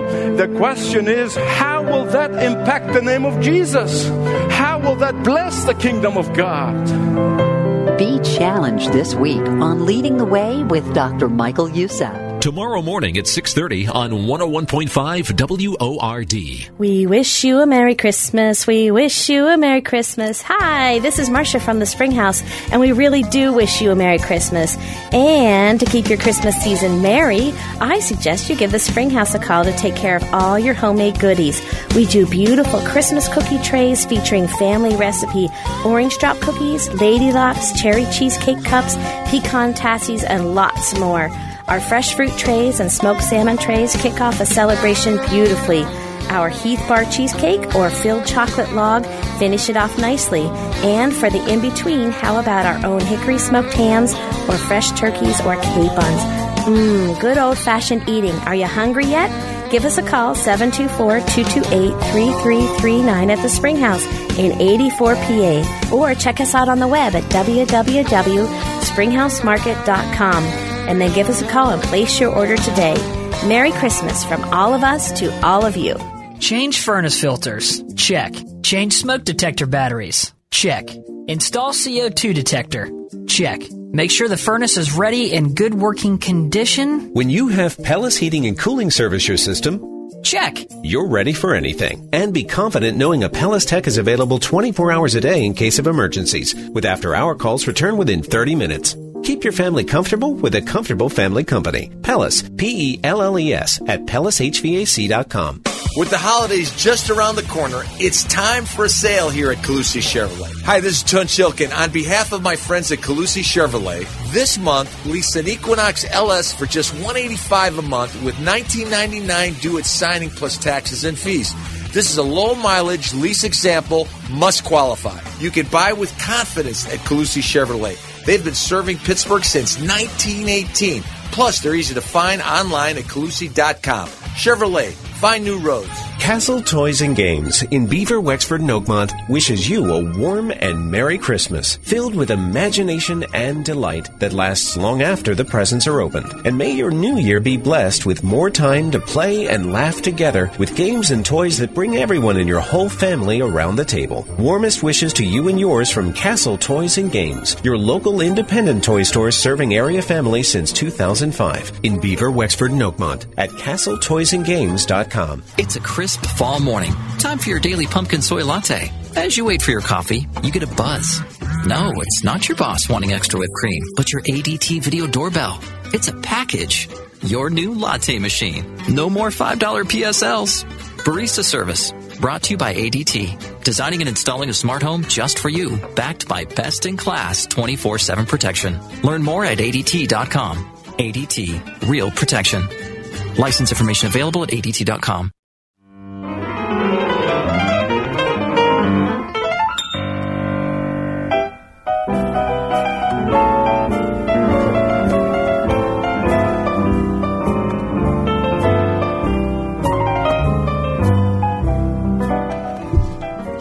We're spoiled here in the city of Pittsburgh in that we have known and loved Mr. Rogers for many, many decades. And, and it seems fun and um, a little surprising, quite honestly, that Fred Rogers has um, exploded into sort of a, a, second life almost well, more than a decade after his passing. There's been a, a recent documentary film about Fred Rogers, which was excellent. Uh, Tom Hanks, of course, uh, uh, famously celebrated here in the city of Pittsburgh. He's uh, starring as Fred Rogers in a film that re- will be released next year. And now, for the first time ever, there's a brand new biography of Fred Rogers called The Good Neighbor, The Life and Works of Fred Rogers by Maxwell King. Maxwell King is the CEO of the Pittsburgh Foundation, and after a career in journalism, including eight years as the editor of the Pittsburgh Inquirer, Maxwell King served as president of the Pittsburgh-based Heinz Endowment for nearly a decade. But, uh, uh, Maxwell, welcome to the show. Good to be with you, John. Thank you. My pleasure. So, Max, um, after your time was over uh, with the uh, the Pittsburgh Foundation, you were sort of looking at post retirement, wondering how you were going to use your time, and someone suggested you look at the, the Fred Rogers Foundation. Yeah. What what happened was I was uh, finishing up uh, two jobs. I was chairman of the board of the National Council on Foundations. I was president of the Heinz Endowments. Both jobs were ending in May of 2008 and I was feeling almost a little panic stricken about what would I do. I'm sure. What would I put my energies into? And Douglas Nowicki, who is the chancellor of St. Vincent College, uh, where the Fred Rogers Center for Early Learning and Children's Media is located, uh, I ran into him actually at a cocktail party at Teresa Heinz's farm right outside Pittsburgh. And I was talking to him and he said, well, why don't you come out and help us get the Rogers Center going. They had just completed the building and they were in the market for someone who could help raise money. And I I've been in the foundation world for a while and start programs. So, um, I did do that. I did that for a couple of years, but in the course of doing it, I discovered there's no biography of Fred Rogers, and I went to uh, to uh, Douglas Nowicki and Joanne Rogers, Fred's widow, and said, if we're going to raise money in the at the level that you're hoping and advance Fred's legacy, which is very important to do, we need a biography. Why has there never been a biography? And they explained to me that Fred was adamant that he didn't want a biography, and uh, so I said, well, with all due respect, Fred's gone. We've got this challenge, and we need it. I had a couple of meetings with Joanne, and finally she said okay, I agree. You're right. Why don't you do it? And uh, I'd been a journalist for many years, had written a lot of um, news articles, editorials, magazine articles, but I'd never written a book like this. It's a big difference. So I was kind of naive I'm about sure. what it would take. But I said yes, and I'm so glad I did because, well, I'm glad that I got the book done because I think it's helpful in advancing Fred's legacy. But I'm really glad that I spent seven years with, you know, Fred was gone. He was deceased, but in doing the research, I felt as if I spent f- seven years with Fred Rogers. Nice. And it was uh, of great benefit. That's good company to be in, isn't it? Yes, absolutely was. Wonderful. Yeah. So, you know, like I said, uh, as uh, the uh, part of the introduction, we think we know Fred Rogers here in the city because, of course, this is his hometown and WQED on Fifth Avenue, the uh, home studios. We've seen Fred. I mean, I would see Fred walking in Squirrel Hill on Forbes and Right. Murray, and everyone felt a, a connection to that. Yeah. But when you deep dive into someone's life, you uncover really wonderful, fascinating stories about the man. And quite honestly, what I was most excited about was, and I think this is the question that everybody wants to know uh, about any public figure. Is that person the same in private life as he appears on the public stage? And I think the answer that you, the, the, the question that you answer so well in The Good Neighbor is that Fred was, yes, the same person. Very much the same person. I think what made Fred successful in television, particularly children's television, was that he was so genuine. He was authentic. He was real. And so when you met him, and I met him only twice uh, in person, excuse me, but when you met him and, uh, and talked to him, he was very much the same as he was on television. But what you might miss, and I did miss until I researched his life, was he he was not the very simple, sweet, avuncular figure that he appeared to be. He was a very complex and very deep philosophical person who thought a lot about life, how it should be lived. Um, and he, you know, he was a Presbyterian minister. He was raised in the Presbyterian church, and he was um, deeply Christian throughout his life. But he was interested in other religions, other philosophies. He was interested in learning about philosophies and about life, going all the way back to Confucius and Lao Tzu. And so it's the depth of the man Yes. that I don't think everybody really knew about. People who had uh, seen him on television and then met him, seen him for a brief period of time, did weren't exposed to, to the tremendous uh, depth of of him and, his character. You know, it's a, a really, really strong character. Well, I think that's true. That's a great point. That when you bring up when someone is a master of their craft, and you see, you know, someone. Herbie Hancock playing the guitar or whomever. Yeah. Right? Well, that looks so easy. But of course, the skill set behind that, all those years of creation. And of course, Fred's education, uh, the training uh, in psychology and in child psychology, all that yeah. infused that conversation and how he presented himself to children. Yeah, I think he made it look very simple. Yes. on television, and and you could watch uh, Mr. Rogers' Neighborhood, which I did a little bit with my children, but then of course watched many of those shows later in researching the book, and you could think how simple it seemed. It was not simple, and it was it was first of all it was it was very uh, thoughtful television. He he dug into all of the most pressing issues of life and did it for little children: divorce, death, uh, violence. He explored all these things in very sophisticated television for little children. But it was also made more complicated by the fact that he had very strong, serious goals to be an educator, not just to be a television figure entertaining children, but for it to have very strong educational value. And so that made all of the script writing, all of the production that much more complex. I think what's fascinating about Fred in so many different areas is that, you know, Fred really sort of came into, into blossom late 50s, 60s here in Western Pennsylvania. And you think about the city at that time, it was anything but kind and gentle. I mean, it was a steel workers town. It was a rough and tumble town. And, and so Fred, that personality of kind and gentle was out of the norm from the get-go, but still the people who engaged Fred and were able to hire Fred and let him do his work, they saw that spark in him and allowed that to flourish. Well, you're right that it was a rough and tumble town, and it's still a town that has plenty of edge to it, Sure. and and it's uh, that there's uh, kind of a strong uh, working class, uh, tough aspect to it. But I do think Fred's very much a product of Pittsburgh and Western Pennsylvania, and his genuine, very authentic, caring character really does reflect the community very much. I, the community, which you know, I I think I've lived and worked now in eight different American cities. Wow. And I, I worked for a while in Pittsburgh. My wife and I left, and then we came back in part because we, we missed it. But it has a very distinctive character. Uh, it's not pretentious. It's it's very direct and honest and truthful. Yes. And very authentic, like Fred, and it's very caring also. So I think in that way, Fred reflects his community, and the community reflects Fred. Hey, if you just joined us, Maxwell King is with us. He's the author of a brand new biography of Fred Rogers called The Good Neighbor, The Life and Works of Fred Rogers.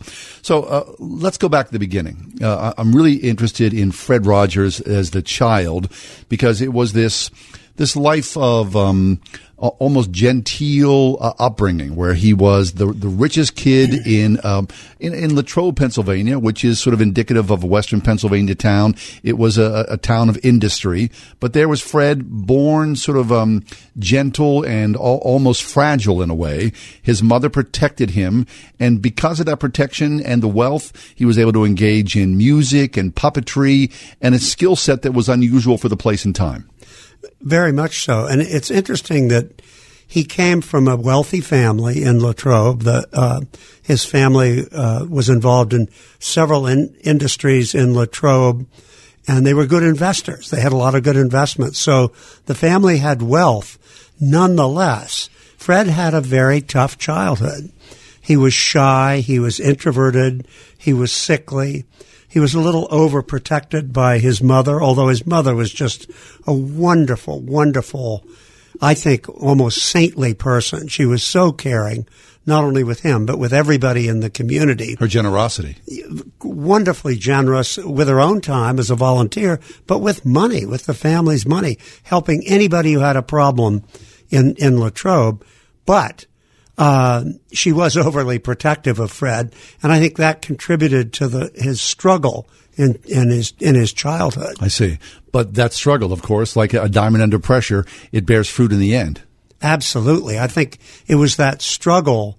First of all, it, it, it created Fred's lifelong interest in children and helping children, but it also created a tremendously strong sensitivity and strong sense of empathy on the part of Fred. So he had this Christian training in church, uh, going to church and with his parents who were very religious, pre- devout Presbyterians, but he put it together uh, with a, with a very empathetic character that was sort of forged in this difficult childhood. Fabulous. Hey, tell the story. So early on, Fred Rogers had developed a, a love of the piano. And of course, he, he came from wealth. His grandmother said, I'd like to buy you a piano. Yeah. So Fred Rogers went downtown. Tell that story. Yeah.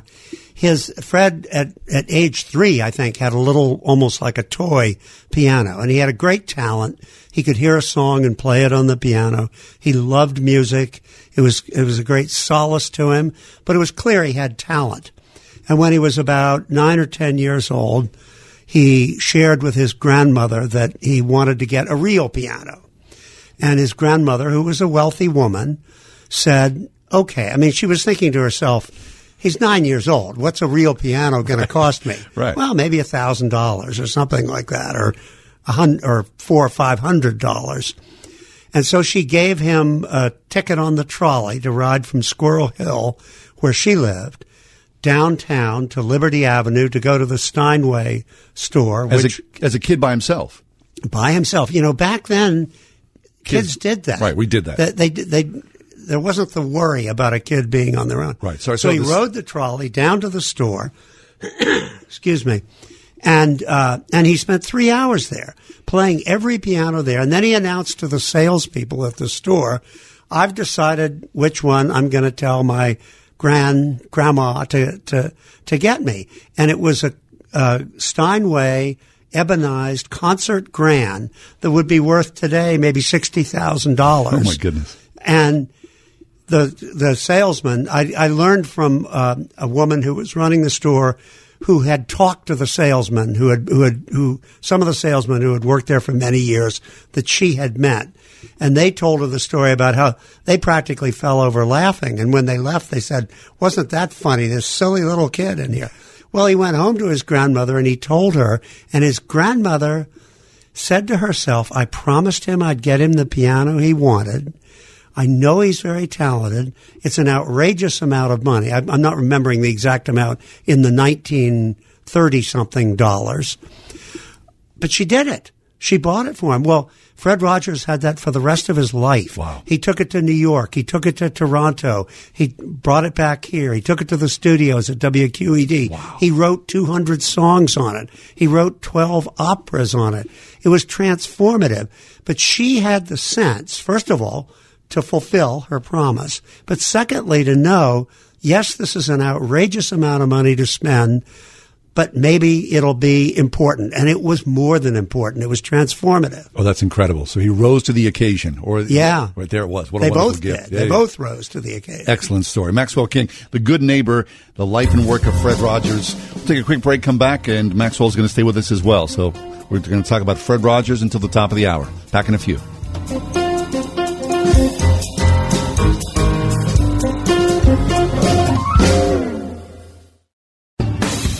Your website everything you want it to be? I'm David Pinar, Web and Design Manager of Word FM Digital Services, where we put the power of the web back in your hands. Through your brand new custom design website, our goal is to create a web presence that's easy for you to navigate, change, update, and manage so it moves your brand forward for 25 to 50% less than other companies. Call 412 937 1500 for a free review and let's make the web work for you. 412 937 1500. Send wishes of joy and love to those on your mind and heart this season with free online cards at crosscards.com. It only takes a minute to personalize and send a crosscards.com e-card that will brighten the holiday season for family and friends.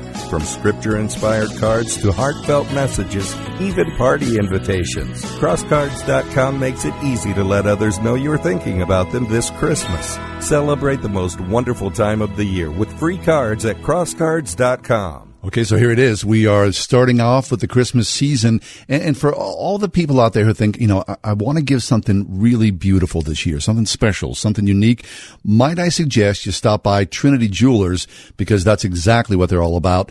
Handcrafted, one of a kind pieces, nothing like the large jewelry stores where it's all cookie cutter by the thousands. Mark Helgerman is here from Trinity Jewelers. Hey, Mark, how are things today? That's wonderful, John. How are you doing? Good. I can't complain at all, Mark. I'm always excited when you join us because w- what I love about you is that craftsmanship that you've instilled in the work and all the things that are produced at Trinity. So, so tell us about that. What's going on now? Well, you know, our family history wasn't actually creating jewelry, and now with Trinity, we've been for almost 20 years now been bringing it to the public. But you know, one of the beautiful things is we get to use Forevermark diamonds in our collections, and the tribute collection is one of the ones that we're presenting for this Christmas. And it's you know, Forevermark diamonds, each one's actually inscribed individually, so it's very unique and rare, and and just as special as as that woman in you know somebody's life is. And uh, we love using those diamonds because they're so beautiful and show off our design so incredibly. Really? So this is a is this a, a trademark thing? The, the Forevermark Diamond? This is a partnership directly with De Beers, so we actually get the most beautiful rough to cut, you know, these diamonds from. And if they qualify to be Forevermark, they believe it or not, they're actually inscribed right on the table of the diamond. But it's like to be technical, it's one five thousandth the thickness of a hair. So with the naked eye, you can't see it, but it's incredible. No kidding. So if you had a ring or a, some piece of jewelry with that Forevermark diamond, a jeweler could pull up and look at one with one of the eyepieces and see that and know exactly what that is. There's a DNA part of this. Exactly, and it tells you know tells her and tells the jeweler and everybody. It just marks that diamond for you forever. Fabulous. So, Mark, um, again, the unique things that you produce. I mean, in the basement, you have the craftsman there every day. Is there still time for unique things to be made? That one of a kind piece, if someone would come into Trinity. We're getting pretty tight now, but you know, maybe within the next day or two if somebody comes in, but it's really getting tight to do that special. I mean, our our custom board is we were just laughing is maxed out. It's incredible how many beautiful designs there's going to be for this Christmas. But not to fear, we've been making beautiful custom designs for months now, preparing for Christmas. So the showcases are full. So now would be a good time to come in because you could even lay it away, but now you get the best selection as uh, well. Outstanding. Well, Mark, thanks an awful lot. Trinity Jewelers, don't waste time. That one of a kind thing for that special person that you love the most in your life. Trinity Jewelers online. If you're drowning in IRS debt and can't afford to pay, then you need to take advantage of special IRS tax programs that are available and free yourself from IRS collection efforts once and for all. Due to the financial hardship consumers are facing throughout the country, the Internal Revenue Service has made it easier to settle delinquent tax problems. An open phone line has been established by Community Tax for consumers to call and see if they qualify. Take down this number or store it in your cell phone, but call the Community Tax Helpline at 800 500 5588. If you owe back taxes to the IRS and cannot afford to pay them back, or even if you have years of unfiled tax returns, there's no need to fear anymore. But you have to call the Community Tax Helpline today at 800 500 5588 for the help that you need. Don't take on the IRS alone. They can attack your wages, savings, pension, home, and even your social security check. Call 800 500 5588 for your free consultation and to see if you qualify. That's 800 500 5588. It's the most wonderful time of the year. And with My Pillow, you can enjoy the most wonderful sleep of your life. Hey, this is John Hall, and I've been enjoying a great night's sleep for years thanks to My Pillow. And believe it or not, it's still in as good a shape as it was when I took it out of the box. That's because Mike Lindell, creator of My Pillow, made it machine washable and dryable, and his patented interlocking fill guarantees it will never lose its shape. If you've never tried My Pillow, now's the perfect time with Mike's holiday four-pack special. Just call 1-800-961-9207. Mention promo code WORD and get two My Pillows plus two Go Anywhere pillows for one low price. Exclusive for this offer, you'll get free holiday shipping and they're even extending their money back guarantee on the four pack through March 1st of 2019. Plus, it comes with a 10 year warranty. Mention promo code WORD when you call 1-800-961-9207 or enter it when you visit mypillow.com today.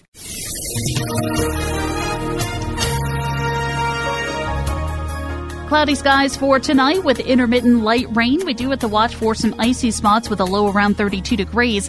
Tomorrow, cloudy with a little bit of rain lingering for the morning hours, high 42. Cloudy with areas of fog developing tomorrow night, 37. Then for Saturday, we'll see some rain from late morning on, the high 48 degrees. I'm AccuWeather meteorologist Danielle Niddle on 101.5 Word FM. This is what I give. I give an expression of care every day to each child to help him realize that he is unique. I end the program by saying, You've made this day a special day by just your being you.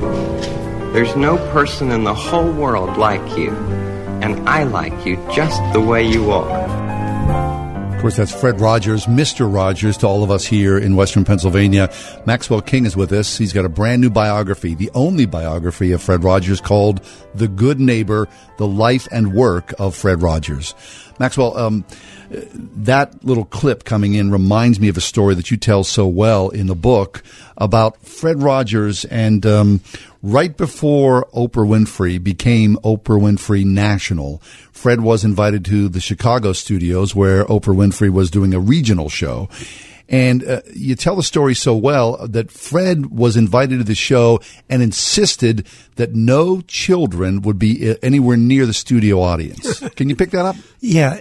And of course, it wasn't that he didn't want children to be there, but what he didn't want was to have an audience that was half children and half grown ups because he felt it was almost impossible to talk to children and talk to grown-ups at this. If he, if he, if he gave a talk or answered questions in a way that was framed for grown-ups, the children would be completely left out. Right. Or who is And- this guy now? Yeah. And w- what he did was he, he told David Newell, who not only played Mr. McFeely on The Neighborhood, but was the uh, marketing and public relations person for Family Communications, Fred's production company, told David Newell to remind them that it should be an audience of either grown-ups or children, uh, and he expected uh, grown-ups. Somehow it didn't get communicated, and you know the, whatever producers were putting it together for Oprah Winfrey didn't get the word. So it was an audience that was that was mixed with children, and so Fred went to the children, and so he he gravitated to the level of the children and and talk to them, and and and it was very hard for Oprah to keep it on track as a program for adults. I'm sure. And the parents were all there, but the children spontaneously sort of ran up to Fred Rogers. They knew Mr. Rogers from television. And Fred was just constitutionally incapable of turning his back on a child. so it changed the tone of the conversation totally, Yeah, I'm sure. Yeah. yeah, So yeah. what about that? I mean, you know, now of course, you know, we're steeped in the culture and we look at children so totally different than, you know, perhaps our parents or grandparents Very did, right? Right. But Fred was sort of the pioneer. And with that pioneer work, he had other child psychologists and most notably a, a, a child psychologist at the University of Pittsburgh who really helped Fred form that idea. Absolutely. One of the wonderful things that happened to Fred Rogers, he, in the 1950s, he was making the Children's Corner, a precursor to Mr. Rogers' Neighborhood on WQED. And it was very successful. It won some national awards. NBC picked it up for a while. It was a very successful program. But it was very frustrating for Fred because it wasn't really educational. It didn't have a strong educational component. So he was beginning to wind down his engagement with that program, and he was going to the the um, seminary, to the Western Pennsylvania Presbyterian Seminary here in Pittsburgh, because he wanted to become a Presbyterian minister. Excuse me. I've got allergies, so I keep coughing, but you'll forgive worries. me. I You're know. fine. And um, one of his teachers said to him, Fred, when you graduate from the seminary, what sort of ministry are you thinking of? Meaning, what church would you go to? And Oh, sure. Fred, Fred said, uh, I want to have a ministry for children on television. And the teacher said, well, good luck. There's nothing like that. What That's year was that? What do you think? Oh, that was in the 1950s. This- So television really was not even television. No, and it, and it was just completely. The only person thinking that way was was Fred Rogers. But the teacher was very helpful and said to him, "Fred, if you're interested in children, go over to the University of Pittsburgh where Dr. Margaret McFarland is teaching." And he did, and he studied there. And at that time, Pitt was the center in the United States of the most advanced thinking about early childhood education. So Fred was there with Dr. Benjamin Spock, Erik Erikson, the great philosopher and writer, uh, uh, Dr. Barry Bridge. They were all there. And Fred had the luck to be dropped into the middle of it. So that's what gave him the means, the capability to do really great educational television. Oh, that's and Margaret McFarland stuck with him till she died in the late 1980s, helping review scripts. And, and, and so he really created television that was a fulfillment of this advanced thinking about early childhood education. And what he did for these academics was he took the message to a mass audience via television. He really taught America about early childhood education. Wow, that's fabulous timing. Yeah. So uh, the story also, one of the stories you tell in The Good Neighbor is that during the filming of one of the episodes, or I'm sure multiple episodes, Fred would run into some sort of conundrum and go, I'm not quite sure about this and I'm thinking things through. Yeah. He would essentially shut down production and go to, Exactly. go to Pitt. Exactly, which was very expensive because the, the crew was on the clock. They're just hanging his, out.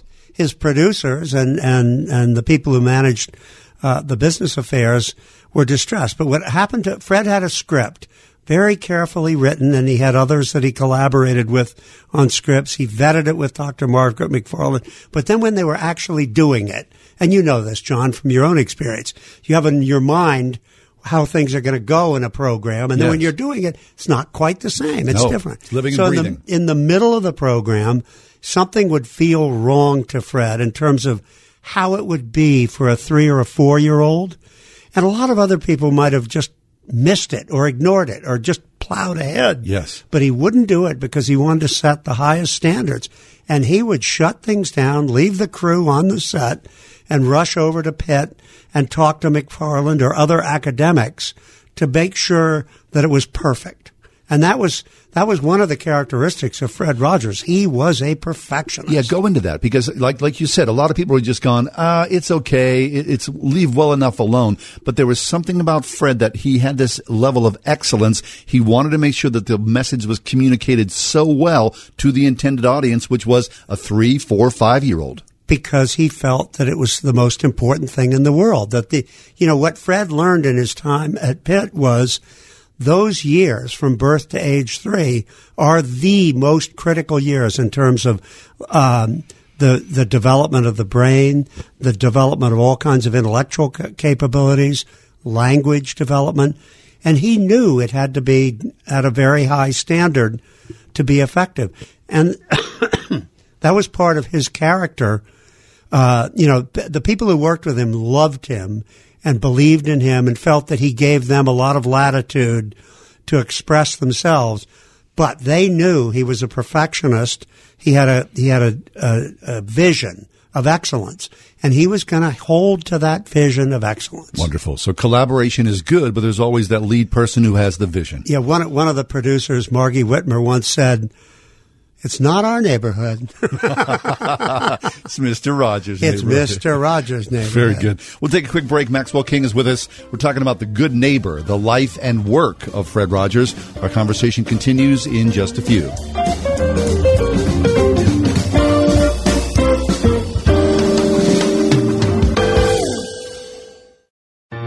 Jen had a very busy day today.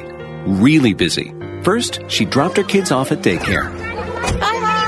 Then she had a few minutes before yoga class for a coffee. Small latte, please. And then she saved a few lives. Nurse, two units, O negative. One, an injured child. Another, a cardiac patient.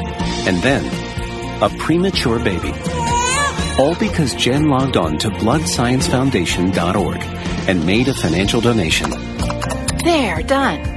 You see, local blood donors provide only about half of what is needed to treat patients. The other half has to be purchased and relies on financial donations from people like you and Jen. Ooh, cake pops. So, what have you done today?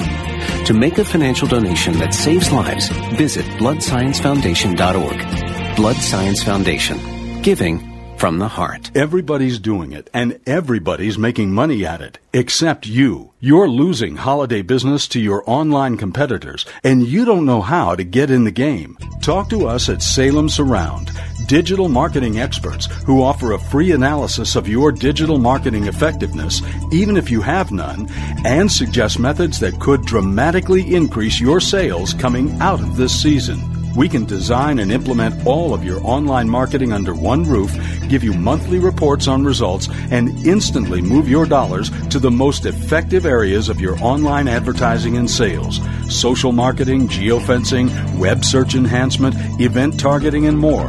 Now, there are no limitations on where you can reach customers with Salem Surround, increasing sales dramatically. Learn more by logging on to surroundpittsburgh.com. That's surroundpittsburgh.com, connecting you with new customers.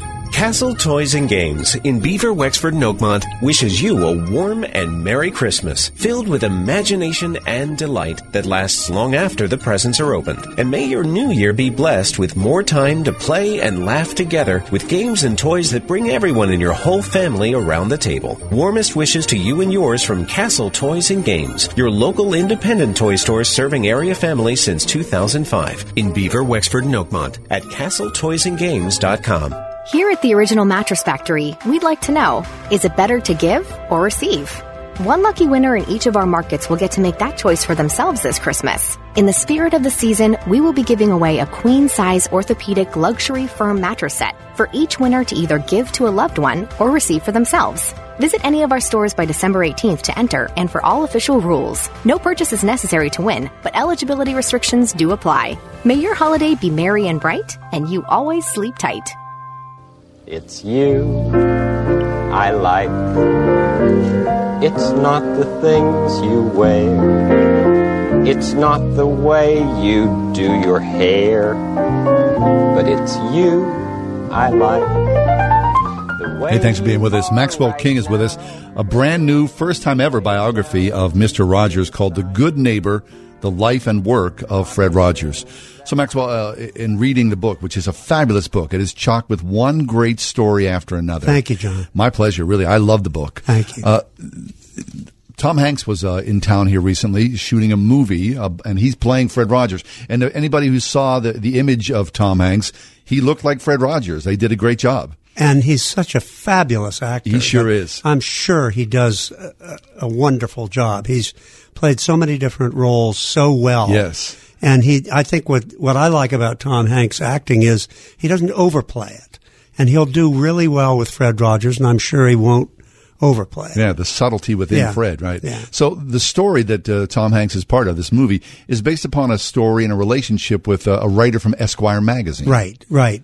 Uh, back in, I'm pretty sure it's 1996, a writer named Tom Junod, J-U-N-O-D, did a wonderful profile of Fred Rogers in Esquire magazine. And Tom Junod is sort of known as a bad boy journalist who was really good at tearing things down. But they assigned him to do Mr. Rogers thinking it would be, there'd be some irony there of Oh, sure. the bad boy journalist doing this guy. Well, they became great friends. For the rest of Fred's life, they were very, very good friends. And the movie is about the friendship between Tom Junod and, and, and Fred Rogers. And uh, so Tom Junod really, ha you know, spent a lot of time working on helping the the uh, producers of the film uh, m- make this movie. And but here's here's the story that that's so you know life is always full of these ironies and and and life sort of circles back on itself. Yes. And um, back uh, when when I was at the Rogers Center and was finishing up my two years of helping them, being the director of the center and getting it underway, and Joanne Rogers uh, asked me to write the biography of uh, Fred Rogers. I called my agent in New York, who's a guy named David Black, and I had an agent because when I was the editor of the Philadelphia Inquirer, I did uh, a book publishing program. We did a lot of long series in the paper, so we published about three dozen books, and and David Black was involved in that. So I called David Black up and I said, David, you know I'm out in Pittsburgh and I've been doing this at the Rogers Center and now I've got access, exclusive access for the purposes of a biography to all this material at St. Vincent College to do a biography of Fred and I want you to represent it, blah, blah, blah, blah, blah. And then I stopped for a minute and silence. Not a word. So I went on. I said, I think this is a good book because of this and that. Fred Rogers, this and that.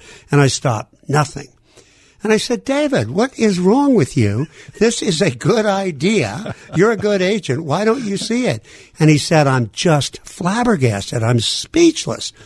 Because 10 years ago, I flew to Pittsburgh with one of my best writers, Tom Junod, and we spent two hours with Fred Rogers pleading with him to let us, Tom Junod, do a biography of Fred Rogers. And he said no. He didn't want one done by anybody.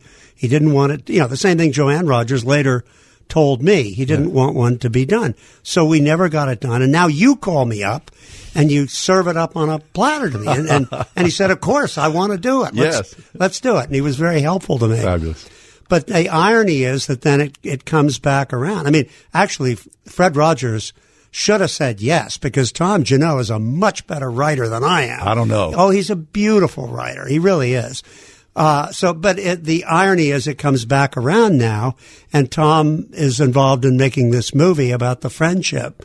Uh, so it's just life is sweet that It way. surely the way is. it just keeps coming around. especially around these personalities. Yeah. Very excellent. Hey, so uh, as we uncovered the the story of Fred Rogers in the book, and uh, you know you get deeper into the book, uh, I often thought about Fred Rogers' kids because um, they're similar in age to me, and uh, you know just being in Pittsburgh, you know two degrees of separation, you would hear about Mister Rogers and Mister Rogers' sons. Yeah. So talk about that because you know, as a Presbyterian pastor, of course, you know you're talking to a Christian audience here.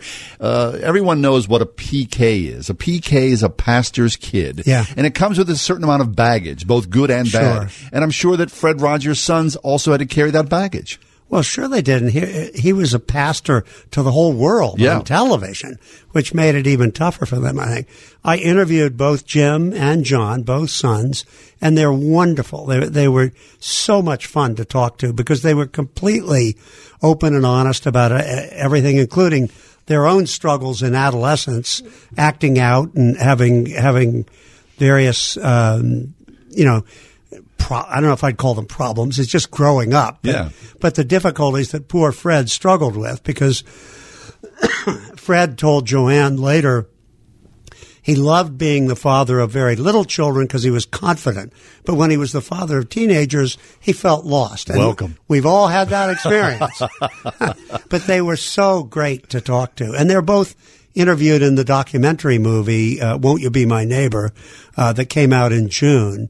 And you can see what, what and how much they appreciated their loving father. They both did. It's a burden, but I'm sure it's a delight as well to be Yeah. Fred Rogers' son. Yeah. So, uh, at the end of Fred Rogers' life, I mean, of course, there's so much that's packed into the good neighbor.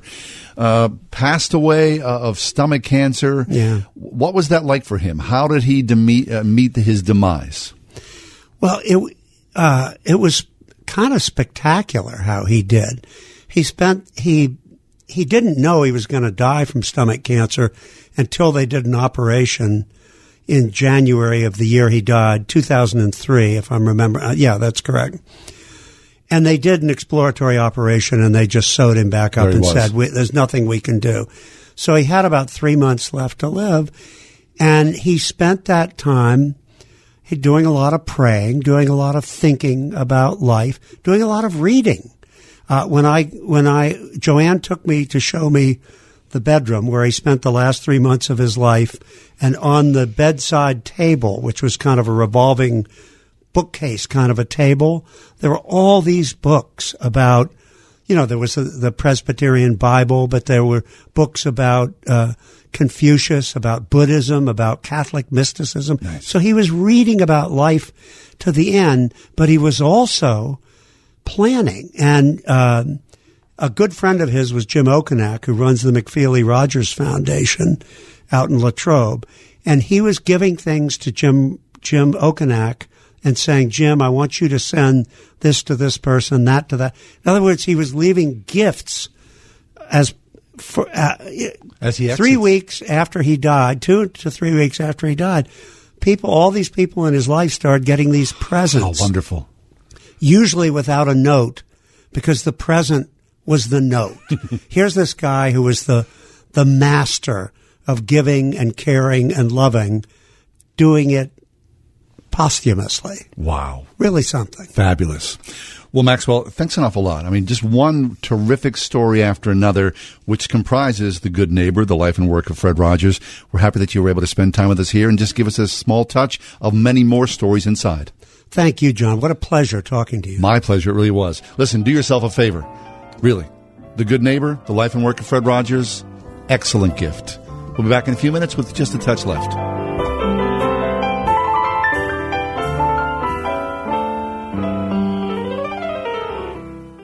Have you racked up more than $10,000 in credit card debt? Are you barely getting by making minimum payments? You should know the credit card companies are tricking you into thinking there's no way out. Credit card companies would rather you didn't know that there are ways you can become debt free and you don't have to pay the entire amount you owe. There are debt relief programs that help people like you escape overwhelming credit card debt. National Debt Relief has helped tens of thousands of people just like you reduce more than $500 million of debt. National Debt Relief has helped so many people, they're A plus rated by the Better Business Bureau. You don't have to declare bankruptcy or take out a consolidation loan. You have the right to settle your debt for a mere fraction of what you owe. Reduce a portion of your debt now. Call National Debt Relief at 800 518 4020. 800 518 4020. That's 800 518 4020. Dell Cyber Week sale for small businesses on. Save big with massive deals on office essentials like computers with 8th gen Intel Core processors. Dell's small business technology advisors can help you find the right tech at Cyber Week prices. Visit Dell.com slash SB Cyber Week or call 877 by Dell. The funny, you know, how you take things for granted. You don't know. And all those all those years that Fred Rogers was in town, of course, you know, we love Fred. Um, uh, some people, I, I, know that Fred, for a lot of people, was ripe for mocking, wasn't he? That um, there was something that was so gentle about about him. Uh, uh dare I say, for some people, they would consider him effeminate. But uh, what a wonderful presence, and that life's work that he would open up a child's heart and make himself wholly available to that child to let that child know that what was going on between Fred and that child was the most important thing in that child's life and Fred's life at that moment. I mean, what a great gift. The gift of presence, I believe, is what's lacking in most of our lives, isn't it? Especially in our um, obsessed iPhone age where we tumble through the day and, you know, screen scroll one after another after another and all around us, there's this beauty and in- incredible grace and joyous gifts of the moment to moment presence that God has given us in life. It's a good reminder to lay it down, to open up, to lift our head, and to look those in the eyes that we love the most, and to become wholly present for them as God is for us. Thanks for being with us. Always a great gift to be with you, to allow the opportunity to let these emotions, these ideas, these prayers intersect between you and I and Kath and new Mike on a daily basis. Have yourself a great night, God willing. We'll see you same time tomorrow.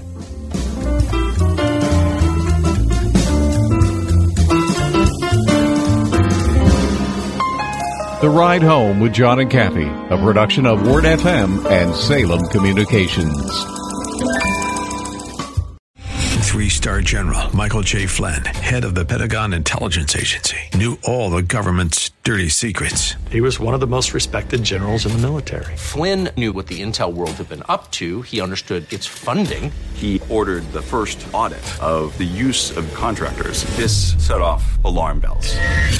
The explosive new documentary, Flynn, Deliver the Truth, Whatever the Cost, uncovers the facts behind this scandal. Flynn told the truth. He was the most dangerous person for Donald Trump to hire. I find out the worst enemy that I'm going to face in my life is right here in America. They took my assessment and they wanted me to change it. And I was like, I'm not changing it. They had to get rid of Flynn with in depth interviews, archival footage, and never before seen personal records of the man behind the headlines. I just felt like I was drowning. Flynn, deliver the truth, whatever the cost. Available now. Watch it today. Go to salemnow.com. Salemnow.com.